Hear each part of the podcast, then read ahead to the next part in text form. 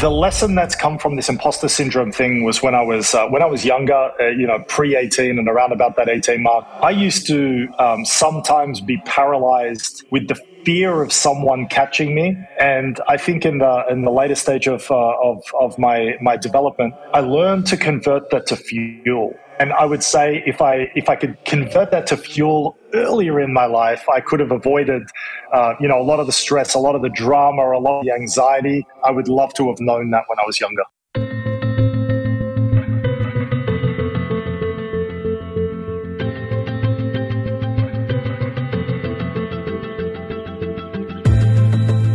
All right, today's guest is a world leader in the food and nutrition industry. He's the founder and CEO of the Food Innovation Lab, Chew, and the sports fueling company called FastFood.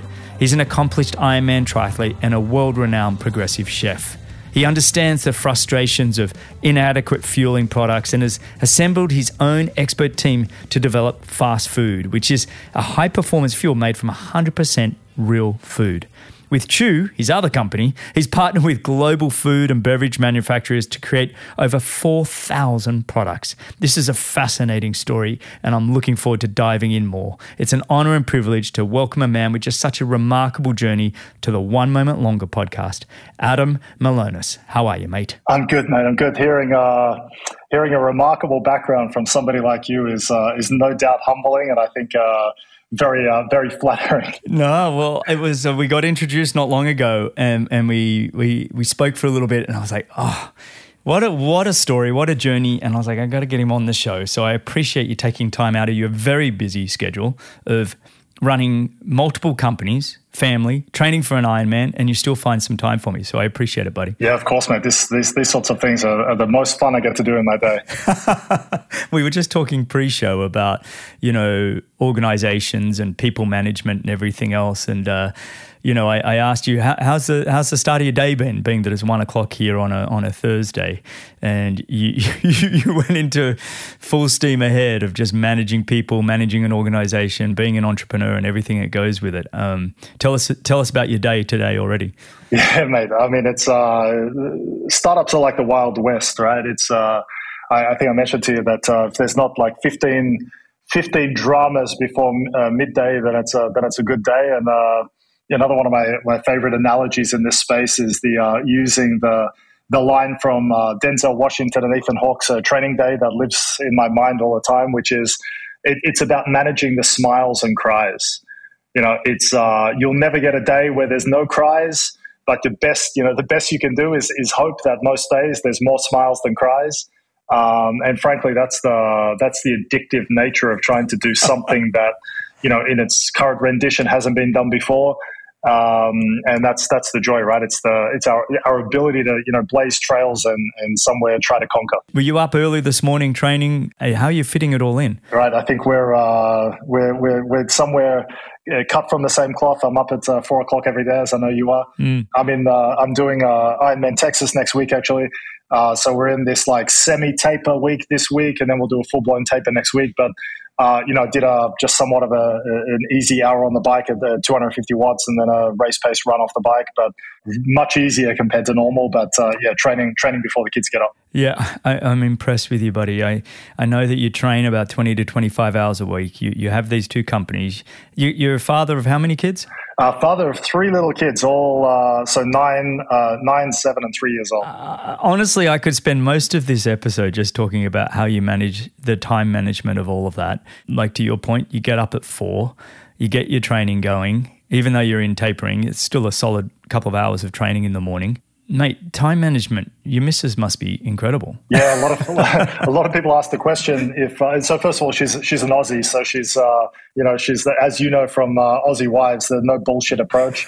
But you know, look, I'll, I'll tell you the truth, right? I, I say that um, you know, busy is a state of mind. That I think most people, if they really take a good hard look at what they can potentially do in the course of a day, they underestimate how much they can get done. And, and you know, I, I think, frankly one of the things, and I, I shouldn't say this because it's going to make me sound uh, like a bad guy, but you know, I love I love when people, um, you know, different uh, team members that we have on board, when they'll come to me and say, "Well, you know, I I just don't have the time." Or I can't find the time, or I've got no, you know, this this notion of work life balance, and I'll, you know, I shouldn't probably arc up, but I, will always say like, like, how many kids have you got? Uh, zero. Okay. How many companies have you got? Uh, zero. And then, then like, well, what are you doing with the rest of your day? Like you've got, uh, you know, half of a lifetime before your, you know, your your work day starts, and another half of a lifetime, you know, at the end of the day. And you know, it's just about you know, trying to maximize each and every one of those uh, potential opportunities to create impact for your own life or somebody else. Oh, yeah, it's so true, isn't it? I mean, do you go through phases though sometimes where you're you're really on it, you know, and you you clockwork four a.m.s, you you're kicking along. You know, even work is great. Your relationships are great. Uh, do you ever find that you sort of go, oh, you know, life's a bit challenging, life's a bit tough, and, and, and I guess in those times, how do you get yourself back out of them and get back on track? I would call those times, uh, I would say maybe between the hours of like 2 p.m. in the afternoon. I, will tell you the truth, Greg. You know, I recall the time that I had a time getting out of bed. I can't recall the time where I've, uh, you know, not wanted to leave the house to, to, you know, come into the company.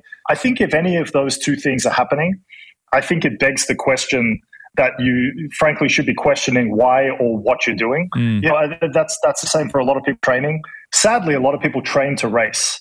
You know, and I'm I'm just new in this, right? So I've, I've come into this with uh, what I like to call baby eyes. But you talk to a lot of people, and they, you know, they're just like slogging the training out to somehow get to uh, this mythical race. And all of a sudden, this uh, less than 1% of your time, which is spent racing versus the 99% in training, is somehow worth the 99%. Mm. And that's where, you know, people are doing the wrong thing in their training. And if, if that's, I, I genuinely look forward to the training. I find that the, frankly, the best part. And exactly the same with, you know, what, what's something for a career. If you're going to spend that much time doing that thing, I'm surrounded by those people. You'd want to make sure those people become an extension of your family and the thing becomes you see the world and how you get to impact it. So doing every second or every minute but at the same time, you know, I do it all. I try to do it all purposefully.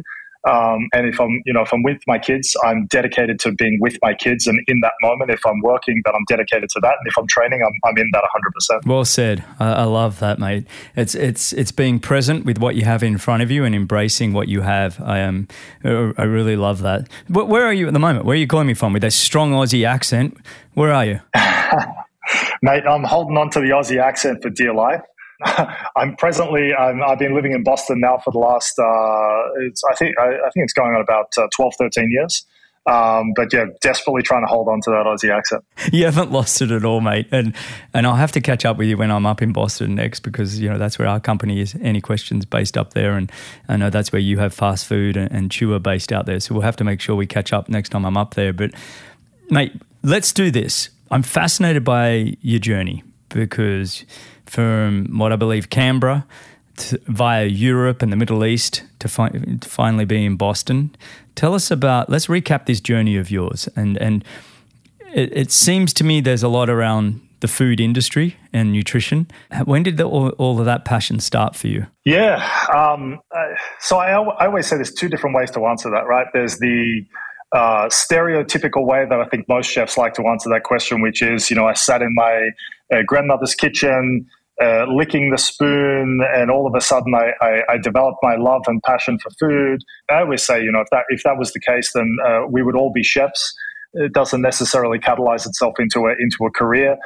Uh, mine was probably less less than romantic. Uh, uh, you know, when my mother was alive, she used to uh, she used to hate me telling this story. And in fact, I can tell you, she learned of this story for the very first time when I was in one of the I think it was one of the newspapers and she told all of her friends that oh, you've got to go out and you've got to get this newspaper because you know Adam's in it with his story. And she didn't realize the punchline of the story was how I uh, how I got into the uh, into the kitchen. So basically, it was it was out of necessity. You know, my parents my parents always uh, had their own business from home. And you know, food was always very kind of functional, and not necessarily just functional. It was just really filling a gap right? It was uh, always an afterthought. They were always so busy. You know, frankly, I'll, I'll, be honest with you. I thought food was something to be feared until I um, started trying to figure it out myself. And I'll, I'll tell you, you know, uh, Greg, obviously, as you're a, you're an Aussie as well, it's something shameful was uh, I was watching TV one day. And I saw these uh, these people eating steak on the TV, and frankly, they were making sounds. It actually looked delicious, right? It looked like they were enjoying it. And I was like, something's wrong here because the steak that we get it was like you know frankly i, I would tell you that uh, shoe leather was probably more tender. Uh, you know it was like I, I, don't really get it. So i said i said to my mother at the time i said you know can we you know i started reading these like back in the day the woman's weekly uh, cookbooks. Yeah. and i said uh, like let me let me have a go at this. And i think i was about nine years old Wow. And uh, same, same age as my oldest son, which I could never imagine him in the kitchen uh, cooking uh, dinner for the family yet. But, you know, in the beginning, I always say that, you know, probably started out by being bad, uh, mostly bad, and then, uh, you know, started getting a little, maybe a little more uh, edible and then started you know i started starting to try to you know paint outside the lines and not just follow the recipe started to you know changing mm. some things up mm. which then led me to leave school very early at uh, uh, like 15 years old and then became an apprentice chef in the Hyatt Hotel uh, within Canberra. Then qualified as an apprentice when I was 17. At about 18 years old, uh, going on 19, I left Australia for London ended up at 19 years old uh, becoming chef partner of a fine dining restaurant in Notting Hill, um, uh, let's just say I uh, I stretched some of the truths uh, of my age and my experience to to get the role. worked my way into the role. Baptism by fire. Uh, got headhunted to go to Dubai. Uh, took over a restaurant in Dubai. Um, then went to Shanghai uh, in China for a period of time. We created the number one restaurant in Asia then went back to Dubai. Uh, that was the second step we don't need to talk about. That was a bit of a bit of a misstep. Then ended up uh, going to Spain. Spent about seven years in Madrid. I was working um, uh, in the, what's called the El Bulli uh, group. So El Bulli was the number one restaurant in the world for about eight years. I was running one of the uh, one of the, one of the innovation labs, the one based out of Madrid, just creating new technologies, new products, new dishes, uh, 32 course tasting menus. Effectively, the most incredible role of just simply using food to tell a story. Then after that, started my uh, ended up in the, the, the the big wide world of uh, consumer packaged goods here in the US, and uh, kind of the rest is history. My goodness, I mean. you just nailed that in like about a five minute span. And I think that's brilliant. but it's, it's like you know, you, have captured about 20 years of, of learnings and, and being in. Was all of it fine dining? Was that always kind of your area and the storytelling, like you said, um, using food to tell a story? Yeah, mate. Yeah. And I think it was, so it was a, a type of, uh, hate, I hate the label, but it was a type of food that a lot of people call molecular gastronomy. Um, so effectively, it's just the creation of a, a, a process, a technique um, and then use uh, those techniques. Not not uh, I, I, I, try not to speak with too much disdain, but um, not like most of the chefs these days try to show a magic trick to to consume uh, to diners, which is not the objective. It's not the look what I can do. It's more let me let me give you a, a bit of a snapshot into what's in my you know my heart and my head. So it was really really all about that. Um, but then you know I, I think more to your point, you know when you when you got on that like fine dining route, I, I guess that was where I woke up one day and I was living in Spain and I woke up and realized I was in the business of expensive food for rich people, which was, you know, from, from an ego standpoint, it was amazing. It was all about what's mine, what I created, what I did, you know, me, me, me, me, me. And then I realized that um, that was wildly unscalable. I was not making impact in the wider world beyond just a you know momentary superficial, you know, best meal of my life, best dish of my life, whatever. I mean, those things are awesome for a period of time, but they don't really go after some of those, you know, harder hitting issues. And remember, you know, when I was, uh, you know, I was the kid where I'd watch, I couldn't watch too many of these like deforestation things and documentaries on the TV because some nights I'd end up, you know, as a little kid, I'd be in tears thinking that the whole world was getting cut down and burnt down.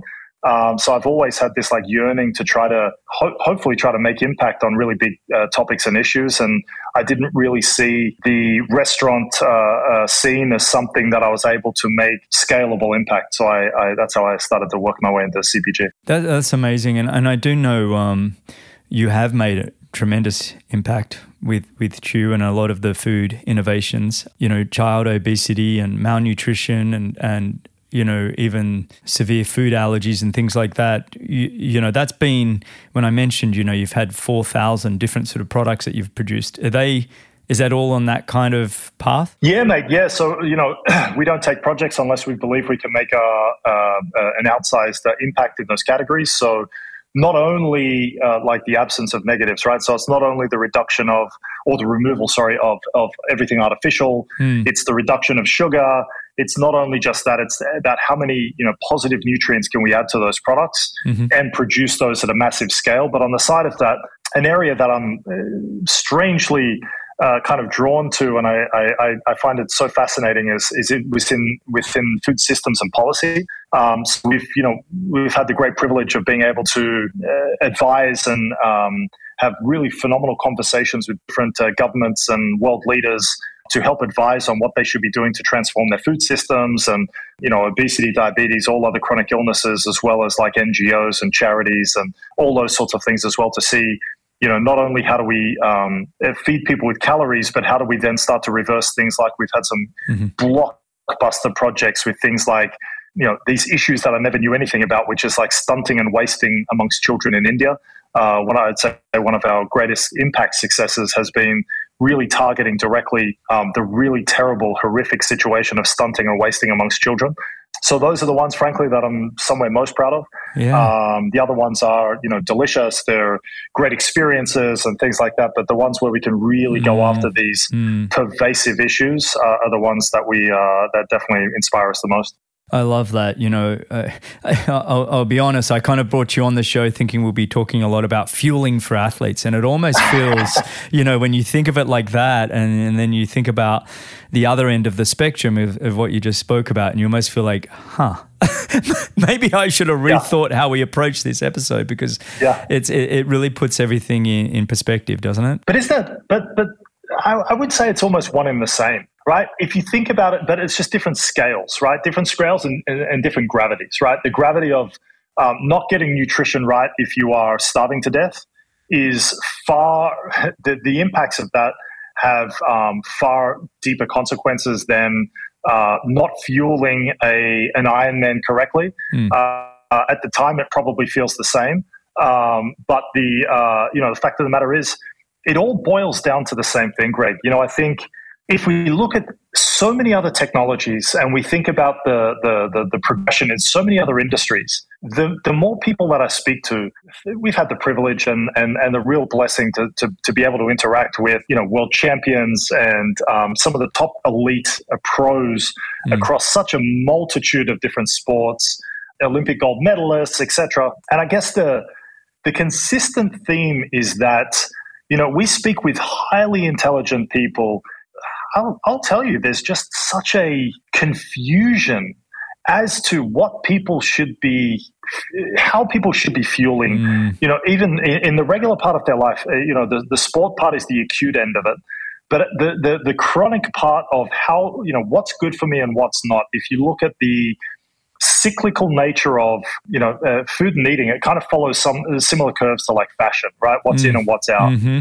mm-hmm. If, if you look at that and the and the problems that that's fueling across such a wide cross section of uh, you know education, intelligence, background, ethnicity, race, etc. I would I would argue there's not many people who feel like they're really crushing it on the uh, uh, like I'm feeding and fueling myself correctly again, whether it's in sport or outside of sport, and I think it's. I think it's become a, a, a big problem, and I think that problem is only being exaggerated even more now I don't, I don't want to sound like a cliche, right? But I did this little uh, this little TED talk thing a couple of years ago about really our our, our misunderstanding of uh, experts Mm. We, we seem to have confused, and again, I, I, we can get we can get on the rabbit hole of like the, the the, the YouTuber and the influencer, the micro influencer, the blogger, the this and the that, who have frankly no qualifications to say anything. Mm-hmm. It only goes to fuel this this. Uh, you know, I'm, I'm, always filled with these uh, colorful analogies, but it's it, it's this notion of the self licking ice cream cone, right? You end up in these situations where someone says something frankly audacious, mm. and then all of a sudden, or frankly, it doesn't even need to be audacious, but it could be just you know, we we used we started calling these things um, fake news or alternative facts. Mm-hmm. Um, all of a sudden, someone else repeats it, another person repeats it, and then all of a sudden, it gets back to the person who originally said it. Now, all of a sudden, they're using as a justification. Look, people are saying. Well, yeah, people are saying because you said it and they repeated it and then you heard it back again right that's not confirmation that something's fact and this becomes the problem right mm. because you go onto any of these blogs and people are touting, frankly, some of the worst pseudoscience you've ever seen. And people are believing it. They're making choices in the, the, the rest of their life, and those, those choices have negative consequences. Are there any that stand out to you that you want to share? Or you'd rather shy away from it? no, look, mate. I, I mean, look, uh, how, how long you got, right? I mean, yeah. I think it's the generalizations are crazy. This is bad for you. This is good for you. Yeah, right. The problem is, you know, it's all a lot of, you know, poison is typically defined by dosage. The even my, my son asked me the other day, he said, you know, what is, um, what's poisonous? And I said, everything. And he said, what do you mean? And I said, with in the right doses or the wrong doses, everything can be poison. I love that. That's so right. That's brilliant. I, I guess, right, because you can, you can get water poisoning, right? You yeah. have too much of that, you flush out your system, you're, yeah. in, you're in a major problem. The problem is, is that we live in this like soundbite era uh, because mm. it's all mm. about clicks and it's all about views and it's all about sensationalism. But the problem is everyone is so hyped up on the headline of a story the headline is sensationalized to get you to hypothetically read the story, but no one's bothering to read the story because they're consuming so much quote unquote information. Mm-hmm. And the problem is, is that everyone's getting the sensational version of whatever someone's trying to say, and they're just simply repeating it. I would tell you generalizations are the most dangerous thing I think within our like informational community now the generalizations are missing out on the finer details, which is about dosage, which is about frequency of consumption. It's about, so what I generally tell, tend to tell people, it's about, forget about the micro these days, think about the macro, right? We've got this really unhealthy relationship with food where we use food to reward or punish ourselves. We don't think about, I hate the word diet, but if you think about diet in terms of what people eat over the course of a day, we don't think of diet in terms of the entirety of the day. We think about it in terms of mouthful. If I have a piece of chocolate, then all of a sudden I'm doing the wrong thing. Or, you know, but, but people should think about it. Okay, what's one one mouthful of chocolate over the course of a day? If you balance your vegetables and your, you know, all of the other things, then it's then it's okay. So generalizations, I guess, is the, the short way of saying uh, answering a question. You, you've touched on a topic that you know the reason our mutual friend Ed Baker and I really started AnyQuestion was we wanted to make sure that it was a place where people could come and know exactly where their information is coming from, know the the source they're getting with the credentials behind them, um, and whether we have a functional medicine doctor or a Western or Eastern medicine or whatever you're into, it's all categorized and you can get your information as you want, but at least you know the person you are getting it from and the credentials that they have you know and then you can balance it up yourself between going between the different type of health spaces. But i also it's funny you've been talking about this and most recently you know i've had a nutritionist talk about high carbohydrate diets for, for athletes, and I've had mm-hmm. other you know sports physiologists talk about the low carb, you know, high fat diets, and and it's I feel like it's refreshing to hear somebody say, look, anything done in extremes is probably poison. So moderation, it's like we've almost forgotten that word moderation in everything. Yep. Right? It's like if we yep. can just moderate, nothing is terrible if you don't overdo it little bits are okay. It's when we do the extreme of anything, and we're we're into extremes now. Like you said, it's sound bites, it's quick, it's fast. We want more of. If it feels good, let's have loads of it. And it's like no, no, no, no. Yeah, no. But, but moderation moderation doesn't sell. No, right? it, it, it, doesn't. It doesn't sound like the quick yeah. fix, right? Yeah. I, I, I I shouldn't say it on something like this because it's uh it, it, it takes my secret and puts it out in the public domain. But um, you know, I've got frankly, I've got this sick fascination with this uh, uh, try not to judge me for this one, but I've got this sick fascination for this show on uh, TLC. It's called uh, My 600 Pound Life. And it's uh, it's my you know somewhere my uh, television version of junk food, but um, it's it, it, for me it's a it's a it's a journey into psychology, mm. right? It's mm. about you know these people have been told with the size that they are that they've got you know one to two years to live, if that. If they don't start making some real quick changes, and when you're staring death in the face like that, you would imagine that they're going to get moved to, frankly, make some pretty radical changes because that's pretty stark. And uh, still, the allure of this food that, frankly, makes them feel bad physiologically, the food makes them feel bad. But the the draw to them because from a metabolic standpoint, and from a from an overall you know, uh, a, a, drive standpoint, this uh, overabundance of these uh, mac- this macronutrition um, has driven them to the point that they've overruled how do I feel. And now it's just about you know satisfying that craving and that urge. Mm. um, even even with faced with death. So again moderation doesn't really sell and it's all about sensational. It really is. You know it's like uh, i was talking to my mom about this the other day a bit you know it's like living and how long we live and, and why you know why do we keep going? You know getting a little bit deep here but it was and my mom said it great. She said look either you have purpose or you don't and mm-hmm. you know I, I lost my, my, my dad a while ago. And at the end of the day, he'd raised three boys. And that's all, he, that was his mission in life was to raise three boys. Yep. Once we were out of the house, on our way, all married, off we go. His purpose, to some degree, he didn't have a secondary backup purpose. It was like, okay. Mm. And, and he, and he faded fairly fast. And you could say, oh, you know, it was the food that got him. It was this. And it's like, but if we look at the overarching thing, can you find purpose for your life that's, that goes beyond yeah. you even? Like you know i think to your point earlier is like when you were talking about being a, a, you know a fine chef and working with all the world's greatest and it was me me me me me. Well that won't sustain you. Are you doing something bigger than yourself? Is there something where mm. you're feeling like you living a life of purpose and living for others? And that's when the magic starts happening. It's amazing how things like depression and anxiety go down when you start to try and work for others and, and I yeah. feel, feel, like that's a big thing that we're missing. I'm interested to watch the show though. The 600 pound, what did you say? 600 pound journey? My 600 pound life. My 600 pound life. Me, you, uh, yeah. You, I, I, so I apologize in advance because it's something that just sucks you in and uh, you've got to see the endings. I'm, I'm, glad to hear you're still being able to watch some TV shows in your life and just kick, kick back, kick back. I call it dumbing down. My wife Laura and I, you know, we dumb down at the end of the evening for 45 minutes to an hour and it's just like our dumb down yep. time. And it's like, I just just need to just switch off from worrying about the kids, worrying about work. Worrying, it's just like I just want to yep. dumb down for a second. Junk food for the eyes. Yeah.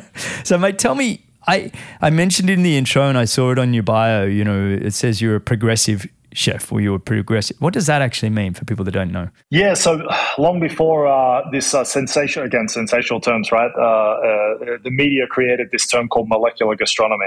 Yeah. Um, so pro- we used to just call it progressive cuisine, right? There was a, a, a label a long time ago called Nouvelle Cuisine, uh, Avant Garde, uh, oh, Progressive, yeah. um, Cocina Nueva. There's, there's been a lot of labels, and frankly, we used to, it was, it was almost absurd, right? That we used to, uh, we used to almost change the name of the entire cuisine on a yearly or every other year basis because uh, all the bad chefs in the world used to catch up to uh, describing their bad food like uh, we used to as well. Uh, and therefore, we had to rename the entire cuisine to make sure that people didn't have a bad experience in a bad restaurant and have these preconceived notions about what they were or weren't going to have. Um, so that's uh, yeah, progressive, molecular, avant-garde. That's all kind of the same thing. No, and and a part of this, you know, getting to where you are now in Boston, you know, what have been some of the most amazing highs you've had to this point with both the chew and FastFood um, and all the all your other workings? Is it what, what stands out to you in, in your life that you go, wow, that were some critical moments, and I'm fortunate to have had them. um, I, I, I guess it's it's hard to really identify, Greg. You know, I think you know it goes absolutely with saying family um, has most definitely been one of those. You know, I was, uh, let's say, I was nomadic uh, for most of my life. I used to think that that was the best life because I lived, um, you know, the life.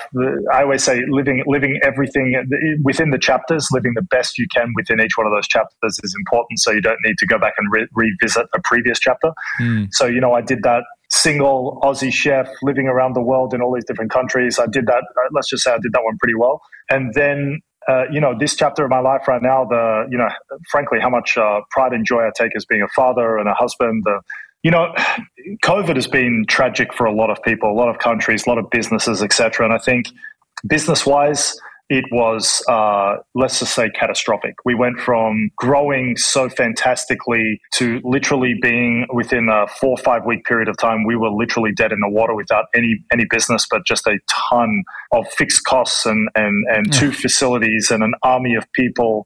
Um, and we literally went down to zero. Wow. COVID as it, it ultimately, although you know, I feel like I've still got some little PTSD from this whole thing, but uh, ultimately has made us stronger as a business because it's made everything we do much more robust with purpose. And I would say that it's been a net extraordinarily positive um, for the family because it really centered, like it's a cliche, but it really centered me on what was absolutely critically important, which were my children and my wife. Mm. Previous to, you know, prior to COVID, I used to think, you know, quote unquote, success was um, being like super busy traveling. You know, I was literally 75% of my life, I was on a plane. Some weeks it was like, uh, you know, eight planes a week, uh, back to back. I would I would squeeze in about seven trips in two weeks uh, all over the world. And I used to think that was kind of quote unquote successful. Now, I'll tell you, since COVID, the bar on travel has gone up exponentially. If, uh, you know, those, uh, you know, the business has got to be fully baked. Uh, the opportunities have to be crystal clear in order to get me on a plane now for uh, for, for business because you know I, I, what I would not sacrifice post COVID now is the is the, the, the connection with my, my my family. Mate, that is so well said. Just a long quotable quote, and I love that because you're a man of my own heart. That's you know I think if COVID taught a lot of us anything, it was that kind of be grateful for what's right in front of you, be present with what you have. You know, it was it, it took a lot for you know that period of a year or two there that it was like we couldn't travel we couldn't do the blah blah blah blah blah so you're like okay well what do i have right in front of me and i i remember literally yep. walking down the road one day because we weren't allowed to go anywhere right and it was like i was allowed yep. to go outside and i was walking down the road with my wife laura we had our daughter sydney and, and my newborn son archer and we were just walking down nowhere I could go. And I literally remember looking at the flowers, you know, that whole smell the roses. Yep. Yep. It's like, I got nothing else to do. so we we stood there so as a family just with the flowers for 30 minutes. It's something that it was like there was something grounding about all of that experience that I think a yep. lot of us got something from, and, and I love that. Well, let, us fast forward a little bit. I, I want to chat to you about FastFood and your experiences in the world of Ironman triathlon, which you found sort of in these last four or five years. Tell me, how did that sort of shape your philosophy around your vision for FastFoods and, and, and what you hope to develop there? Yeah, mate. Look, uh, you know, I'm uh, as you mentioned, you know, I'm new. I'm new to this uh, this uh, this sport or this hobby. Uh, for me, at least, this was a COVID baby, right? This was. I think I mentioned to you the other day that um, you know everyone had really everyone had a lot of choices during COVID, but I, I, would say there were two real fundamental lifestyle choices. There was the drink more route, and there was the work out a bunch route. Um, there your two so, choices. yeah, well, I mean, I so I, I, I, said to my wife one day, like, I mean, frankly, we gave we gave the drink more route. We gave we gave that a, a good college try. Yeah, and we realized at a certain point, like, we were drinking, you know, a glass or a couple of glasses of red wine almost every night, and frankly, it didn't feel good. Yeah. And so um, there was this uh, uh, this moment. I was like eight years old. I was watching the, I think it was uh, I think it was it was Kona I was watching um, on the TV. I asked myself a, a, you know very very basic question that a, a, person that age would ask. I said, you know, did I ever think I'd be the? I think I used the word hard. Did I ever think I'd be hard enough to get one of those things done? Frankly, it was a it was an itch I'd never really scratched.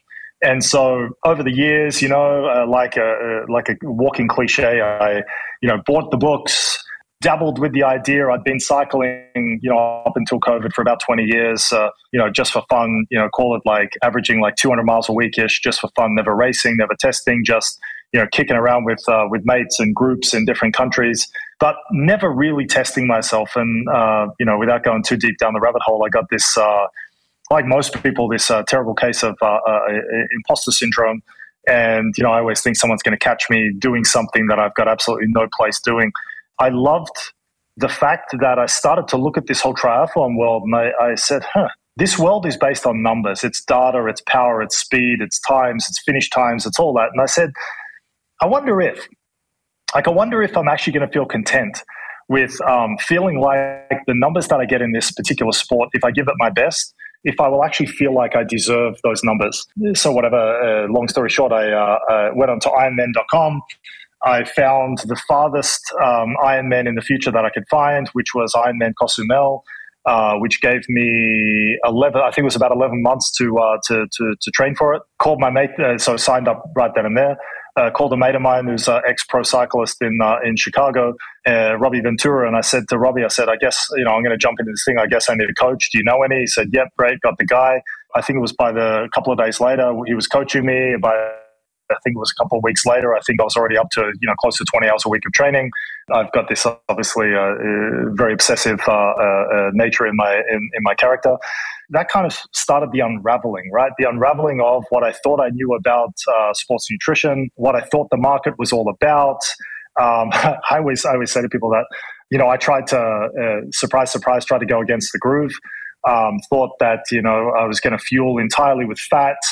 Um, so I brought some you know nut butters on long rides, hundred mile rides. Uh, I'll tell you after nearly choking to death and bonking hard, uh, realized that was probably not the best route.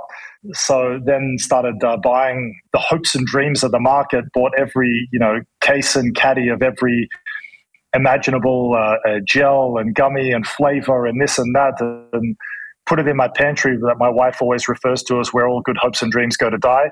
Um, and then started unraveling, mate. It started like, I'll tell you, the first insight was when I turned the packet around and I started to read the ingredient label, as obviously a guy in food does. I was pretty shocked. I was pretty shocked at the quantity of uh, uh, uh, artificial ingredients, um, the types of ingredients used, the seemingly lack of science that was deployed in a lot of these different uh, uh, products and categories.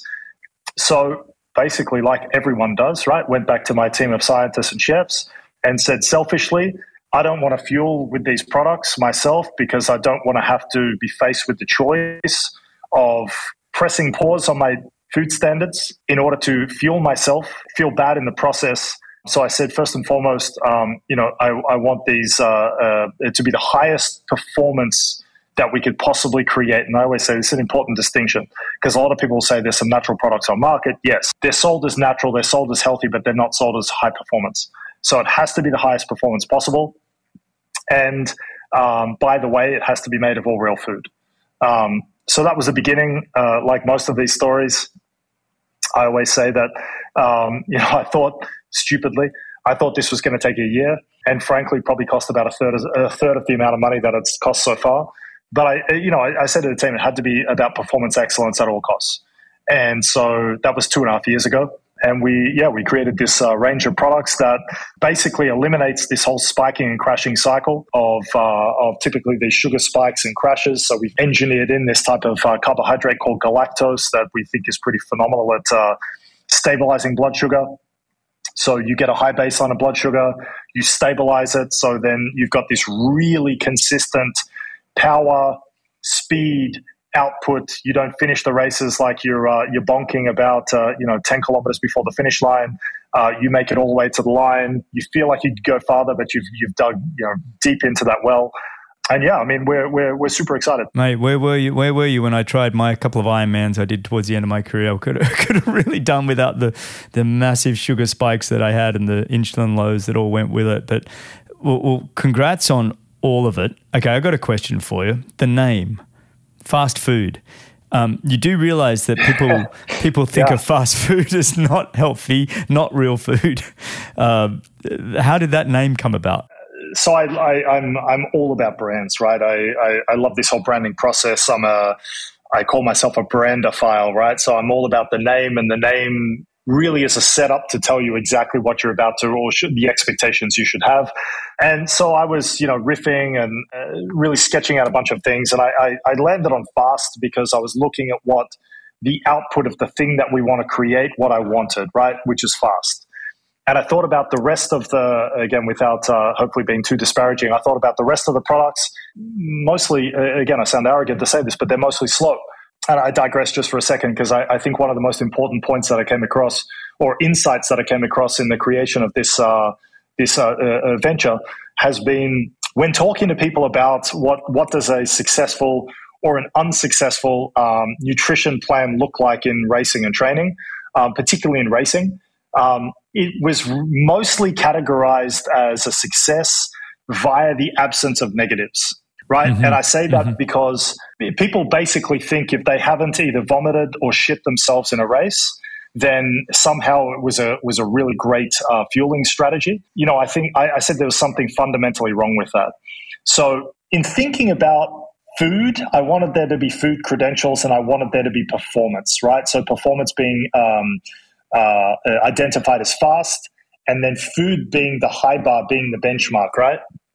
So I said, well, fast food. And I said, well, you know, there's this whole entire sector of things that are called fast food, but in fact, that food, like, it's about speed of service it's it's actually if, if it were defined as the characteristics of how you feel afterwards, it would be called slow food. Well, it shouldn't be called food for the most part. I think it should be just called no, fast no stuff. doubt.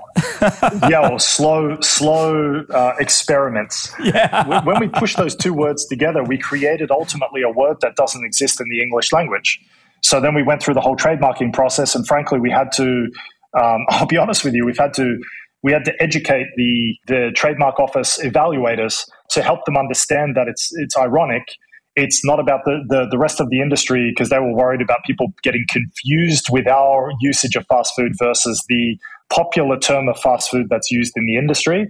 And honestly, we, we were engaged in a pretty interesting debate. I'm not sure if I'm not sure if I'll get that part of my life back, but we eventually landed. We, So we, we were granted the, the, the trademark, and um, we're really happy with that. But from an SEO standpoint, it really sucks um, because it's impossible to find. But we think that the the engagement, kind of the double take, the irony, uh, is um, sufficiently valuable to um, to offset the fact that SEO uh, you've got to work really hard from an SEO standpoint. it, it is one of those names that sticks with you. You know, when I when I mentioned it to Laura, I said, "Yeah, no, you know, it's fast food." She's like, "What?" I said, "But immediately, like, you never forget it. Yeah, you never forget it." and that's something that's very empowering. I totally imagine that the SEO is like, even when I was doing a bit of homework for the show, you know, it's like you type in fast food, it's like, okay, I need to go down a little bit here and let's, yeah. find, let's find it because you get a lot of rubbish at the top. But, mate, I, you know, I'm so impressed with you. I'm so impressed with the fact that, you know, you've had, you've got your company Chew that's going. You decide you want to get into Ironman because you've thought about it for, for so many years you give it a good whack, realize that the products out there aren't up to the standard of your standards and that you think it could be better. So you start a whole new company. You grab the amazing people that you already have on your team to to start this new company specific to fueling for endurance sports. I think that's phenomenal. I believe are you also going to be sort of pivoting a little bit with FastFood and, and more into real whole foods for like everyday consumption or is that something you're also going to look at? Yeah, mate. Yeah. So we're already, you know, I, I, I think, uh, I think you may have had the, the understanding by now. I'm a little, uh, I like to bite off more than I can chew. Um, so we've, uh, being an innovation company, uh, we've already started, you know, I, I, don't know if I mentioned, but we, we also sponsor a pro cycling team called the Human Powered Health Team. Um, we're 100% of their nutrition on the bike with our products. But then we also did this offshoot because when sitting with uh, team ownership, we understood that the rest of their nutrition plan was um, let's let's just say it was in need of optimization. Um, so I said to them, "Great, like let me take this on board. Let us do a high performance nutrition plan, um, so we can surround these cyclists with everything they need in the lead up to the race, before the race, after the race, the days before, the days after, etc." So we've been testing that now for the last probably seven or eight months. There's also, you know, I think frankly, you know, some of these pain points of these people improvising at home, these like energy balls and these like rice cakes and things like that.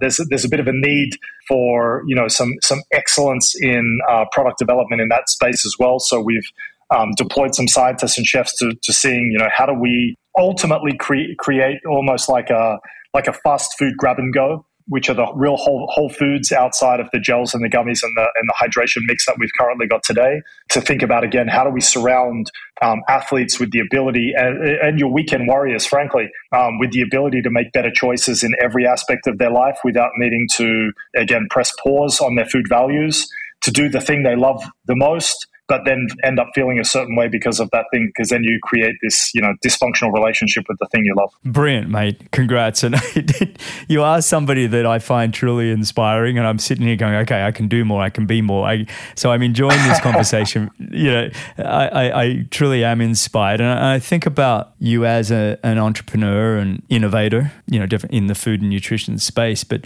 you know for, for people listening based on your experiences, you know, in building Chew and FastFood, do you have any kind of advice for anybody that's maybe you know in the entrepreneurial space or startup world or anything? Have you got anything that comes to mind that maybe is advice that you've received or advice that you you just be willing to to share? Maybe a couple of things. You know, one of one of them is you you'll often hear the um, hear people say, "Well, you know, uh, I want to start my own business because I want to be my own boss, or I want to make my own hours." And I would say, um, don't let that be the motivator, um, because frankly, uh, no one wants to make these hours. and being your own boss is uh, is overrated because what ends Yeah, up happening is is being your own boss. You don't have one boss. Um, you're now beholden uh, and responsible for uh, an entire team, everybody. So uh, rather than having one boss, you've got everybody as a boss. The other one would be, you know, I used to probably look for the drama in most things, right? The the the I used to, you know, being a chef, a little hot headed, uh, used to feed off the drama. And uh, you know, I think one of the things that I'm where I'm starting to, to to land on now would be, you know, this notion of someone someone said something to me a long time ago. It'll it'll all be okay in the end. If it's not okay, it's not the end. For me, that was uh, that was a, a real kind of sobering uh, uh, point because it's about you know, and, and again, if you look at it in terms of even the market, right? The the only certainty in a really really really hot market is that the market's going to cool off at a certain point. And when the market is really low, that the good times are going to return. And it's about trying to, you know, make sure that you can navigate those times and uh, stay as level-headed as possible. Because if you don't, then you'll lose yourself, you'll lose your mind, and then ultimately you'll lose everything. Um, so really trying to stay level-headed, uh, reconnect with, you know, what actually matters, focus on the things that matter, focus on the controllables, and then the uncontrollables you, you can't control them anyway. Well said, and, and I truly appreciate that, and, and great advice. A quick break to remind you to go check out AnyQuestion. You can go to anyquestion.com forward slash Greg Bennett or download AnyQuestion, one word, on iOS or Android. It's completely free. You can go on there and listen to 75,000 plus answers from about 1,000 of the world's greatest experts. They're there to answer your questions from anything from sports and military, first responders and pets and healthcare, and everything else in between. So go check it out on AnyQuestion.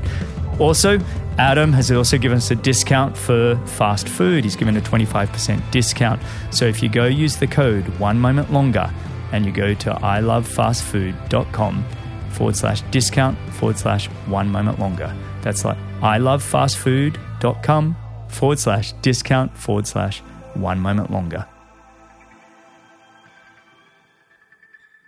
All right, mate. What would you tell your 18 year old self? Yeah, I would. That's a good one. You know, I, I, I kind of touched on this imposter syndrome thing before.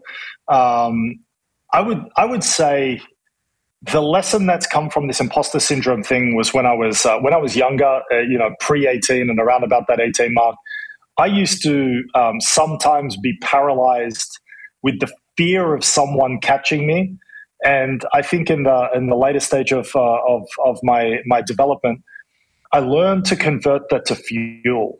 Mm. And, and I would say if I if I could convert that to fuel earlier in my life, I could have avoided, uh, you know, a lot of the stress, a lot of the drama, a lot of the anxiety.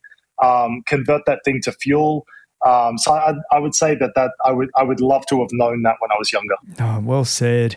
That whole imposter syndrome and all the insecurities you have as teenagers, and you're trying to find yourself. It's uh, it's a difficult period of your life. I love when you said earlier in in the episode, you know, you were you were 19, 20 when you went to London and you know, you had to kind of present yourself beyond maybe what your qualifications were and I think you must have grown tremendously in that short period of time. It's very cool. I want to jump into the second the second one I have here and it's three people you would want to have dinner with, non-family, living or dead. I love the, the responses of some of your uh, of, of, of, all the people you've had on. So this is one I had to I had to think about, and I was anticipating this one. So I would say there's there's going to be a bit of a theme here, but there was um, uh, this this guy a very long time ago, a, a chef named Fernand Point, um, and Fernand Point uh, I would say was uh, you know really one of the the major catalysts of rethinking uh, what we uh, define these days as like as you mentioned before fine dining. Um, he's a chef, a very fabled chef who, uh, depending on who you talk to and who the story is coming from, would drink somewhere between one to seven bottles of champagne per night. Um, really was a philosopher, an anthropologist, and a chef. So I'd say Fernand Point has a seat there. Um, I would have to say David Goggins needs a seat at this table. Um, it's the book that I've. Oh, actually, I, I listened to the the the, the audio book. Um, it's you know, it, David Goggins speaks to my soul. It speaks to the um, the way that I see life, um, uh, the, the vigor in which to attack life, and the fact that it's you know you're responsible for everything that happens. Um, and I'd say, lastly, uh, you know, another probably potential cliche here, but um, Steve Jobs. You know, I'd say that Steve uh, was um, just an absolute innovator of, of not only product but of industry, and not only of industry but an innovator of mindset. Um, so you know, there's there's there's tons of questions that I'd love uh, uh, to ask Steve. What a great dinner! Now, now I have to ask, being that you're a chef, who's going to cook and what are you going to eat? At this dinner? I will tell you who's not going to cook. It's not going to be me, because the problem is when you mostly when you get invited to someone's house, you end up cooking. So this time I would uh, I would take my seat. Yeah. Frankly, for a meal like this, it couldn't be too discovery. It couldn't couldn't be too engaging on the food because then it takes away somewhere from the engaging of the conversation. So it would have to be provocative food, but not overly complicated and, and intrinsic. So um, I would not cook. Um, uh, unless uh, unless you wanted to you wanted to come and cook a, an Aussie barbecue somewhere. Mate, that'd be pretty dull. the expectations would be really low at that point. But uh, okay, on that one, I do I do have a question for you. What's the best meal you have ever had or experienced? Is there one that stands out? Good question, mate. You know, I would. I, I'm gonna maybe sound like a bit of a canned cliche here, but I would say it's all about set and setting, right? We we reference that set and setting in other uh, like uh, uh, microdosing worlds, but I think within the food world, set and setting plays such a key part. Like I can tell you, depends on how you feel, depends on who you're with, it depends yeah. on a whole bunch of things. Yeah. But I can tell you, the fondness of my memories of Australia, for example, uh, uh, living in uh, Brisbane for a period of time. I jump in a car sometimes if I got overly, you know, overly confused or, you know, complicated things in my mind. I'd jump in a car and I'd head north and I'd go to like Mooloolaba, for example. There's a place up there that would do, it was macadamia nut crusted perch. That's how uh, we're talking like over 20 years ago. Um, and sit on the rocks and sit on the beach, um, eat that with the smell of the sea. And in that particular moment, I can tell you that was the best meal and the best restaurant in the world um, because everything was hitting you can literally go to the best uh, uh, restaurant in the world and you can have uh, uh, you can not have the best meal of your life. Um, so again it all depends on set and setting and, and, and kind of who you're with and, and how you're feeling. No it's true isn't it? It's all the emotions tied together I, uh, and, and I think that's more than a fair answer um, but it is always fun to ask a, a world-renowned chef and I do, you know, I spent a lot of time, 15 years living in Noosa and, you know, Mooloolaba, Maroochydore area. And so I know that area well. And, and the idea of just sitting by the beach and having fish and chips, although your fish sounds a little bit better than the typical fish and chips, um, it does bring back really great memories. There's also something to be said about, you know, the, the, the old fashioned, they don't do it these days because of uh, toxicity, but, you know, when the, the you know, $2 worth of chips, for example, wrapped in uh, newspaper, newspaper. ripping the end of that newspaper off. And I think, you know, frankly, I think the newspaper gave it a little bit of a, a newspaper taint, which was, which was pretty awesome. A little bit of the ink taste. Exactly.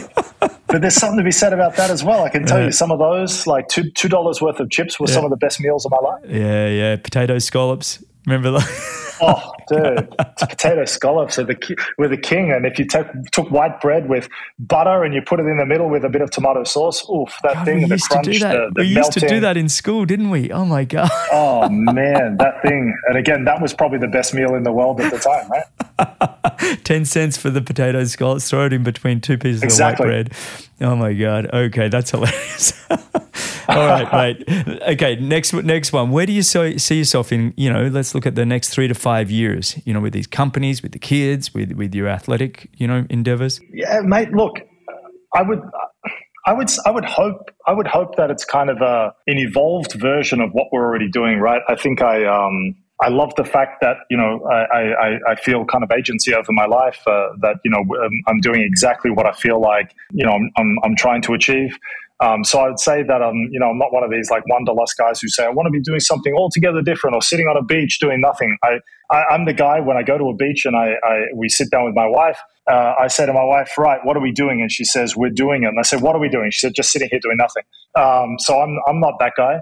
Um, so I'd say that you know, hopefully, maybe it's a it's it's an evolved version of what we're currently doing, but uh, not not dissimilar to what we're what we're currently doing. Yeah, I got to say, mate, after just chatting with you this past hour, obviously, no no one's life is perfect, and no one's life, but you you at least get get the basic principles of what life is about. And you, you know like you said earlier you're being present with family you're being present when you're at work you're being present with your athletic career. That's the best you can hope for and the best you can do right it's almost like if happiness can come in there from time to time that's a bonus exactly yeah exactly or you you gotta you gotta make you gotta make your own happiness everywhere you go right exactly. rather than waiting for it exactly you want to finish with some rapid fire questions with me mate you up for it hit me all right these are these are quick, although they rarely are. All right, here we go. One book you would recommend? I love Dave Sinclair's uh, Lifespan. Great, great one. Okay, two most used apps on your phone. Oh, no doubt. Uh, I mean, uh, uh Spotify for the amount of training that I'm doing, and uh, Audible because I, with this imposter syndrome, it drives me to uh, consume at least four books a month. Yeah, perfect. We're going to have to swap our libraries on Audible, mate. I'm the same. I, I oh, yeah, absolutely. Just digest, digest, digest, and two, two to two and a half times the speed when I'm working out. I just, I love it. Yeah, I'm at 2.2.25. That's about as high as I get before people. Depends on the narrator. Depends on the narrator. I've figured it out. It's, it's just who narrates the book. yeah, very true. and how complex it is. All right, first job you ever had? Uh, first job, I was uh, I had this uh, I had a company when I was uh, eight years old called Adams Odd Jobs. Uh, started by washing cars. Uh, then by nine years old, I was employing my school friends because we had too much business, and then migrated that into lawn mowing, window washing of houses, landscaping, etc. So my own business called Adams Odd Jobs. always an entrepreneur. I love it. always a hus- hustler. A hustler Just at eight. Hustler. I love it. Oh, your parents did great. All right. Out of 10, how cool are you? Oh, mate. I don't know. It depends on the day of the week. You know, I would say my my coolness score takes a big hit because I'm typically in bed by like 9 p.m. Um, so based off that very uncool factor and the fact I stopped drinking with triathlon, I'd say, you know, let's take it somewhere in the middle of like a six or a seven. Mate, if you're a six and a seven, the rest of us plummet. I got to tell you, the, the, I think I think going to bed and not having to have a drink, I think is you're you're actually one of the ones leading the way. This is the new frontier going to bed early, getting up early, ice bathing training, all of this, mate. This is that your coolness factor's gone up because of that. So and uh, and there's a coolness factor that. to prioritizing family and your kids. Like you don't understand. This is the modern man. So uh, this is this is maybe adult cool, not kid cool. yeah, okay, maybe, yeah. maybe I should be specific. All right, who, who, would you want to play a movie of your life? Oh, mate. Uh, find find me find me someone uh, uh, deranged enough that obsesses about weird details. Um, maybe I no idea, mate. I, I think mean, Hugh Jackman. I think Hugh Jackman would be good for you. Hugh Jackman, there we go. Are we talking like Hugh Jackman in like the Wolverine where he gets like super jacked? I would, I'd take that. Nah, Hugh Jackman, the greatest showman. there we go. yeah, okay, I'll, I'll, take that too. Hey, hey that's still a, a win. It's still a win. All right, which decade of music is best? mate. I'm a uh, I'm a keep myself young by listening to uh, uh, new music. So I'm still uh, very much a new music guy. Mm. I, I, but I also love early 2000s, you know, hip hop. Uh, hmm. you know, I reminisce about uh, you know the 80s and the 90s because that was the those are the eras I grew up as a kid. So, mate, I, I listen to everything. Yeah, yeah, perfect. And last one, what's the greatest movie of all time? Oof, it depends. I will give you two. I will tell you Top Gun, uh, Top Gun or Gladiator if I want to pump up. And if I want to uh, somehow, if I'm feeling miserable and um, want to kind of uh, just be by myself, I, I love the pursuit of happiness because mm-hmm. I think that there's, uh, you know, there's just such a, a, a feel good story in there in amongst all that sadness. Yeah, I love it, buddy. Well, Adam, what's next for you, mate? You've got plenty on. Um, what you know, upcoming projects, anything you have gone through a lot already, but what's in the next you know few months? Yeah, mate. Yeah, I mean, um, you know, we uh, sporting wise, uh, you know, and I, this is all new to me, but uh, you know, I've got Ironman Texas uh, next week. Yes, um, yes, best of luck. Uh, yeah. So I've got. Uh, last year I did five five full distance Ironmans. I did two halves and three Olympics. this year I've cut it all the way back. I'm just doing four four Ironmans. Um, just, so just it's um, know that's uh, that that keeps me. I always say, you know, the the stuff I do in this sport, I, I believe very strongly makes me a better. I hope makes me a better father and a, a, a, a better in the companies. Yeah. Um, company wise, you know, we're just deep deep in the throes of um, that is super exciting. Off the, you know, certain days heartbreaking uh, process of launching companies. So we're deep in the throes of FastFood, and you know, I've got it just feels like such a such an extension of my soul and, mm. and something that we, we feel very strongly uh, is making impact. So I'm really excited about that too. And on the you know Chew front, uh, just continuing to you know try to blaze new trails and impact people's lives. Mate, you really are an inspiration. Um, your journey is really one of those that like what this show is about it's really about sharing journeys of people that just hang in there one moment longer and and you really have that endurance mentality so Thanks for coming on the show, mate, and just sharing that all those stories and, and all your knowledge and wisdom, mate. Really appreciate it. Likewise, mate. I'm, I'm super grateful for the time, and again, chatting with uh, with someone with your kind of a, a background uh, has, has, definitely been a thrill. Oh, mate, enjoyed it, enjoyed it. And for everybody listening, you can find all the show notes and timestamps at bennettendurance.com forward slash media. Thanks a lot for listening. If you've enjoyed the show, your support would truly be appreciated. You can visit the Patreon page or you can subscribe with your podcast app of choice. Don't miss the next episode, so subscribe and be notified. For show notes, if you want to know more, please visit bennettendurance.com. I'm Phil Liggett, and on behalf of Greg Bennett, here's to the next time, and I hope you will join Greg again very soon.